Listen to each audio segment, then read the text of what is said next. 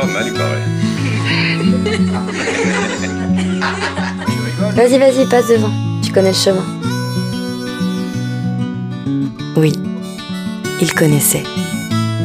Il monta 4 à 4. La chambre semblait l'attendre. Son iPad, son pyjama, son bouquin et son rasoir retrouvèrent la place qu'il leur avait donnée la dernière fois.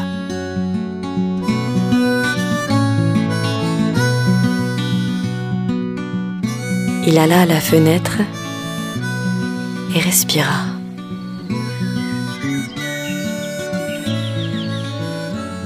Il se sentait plus chez lui ici que dans ce qu'il appelait à la maison.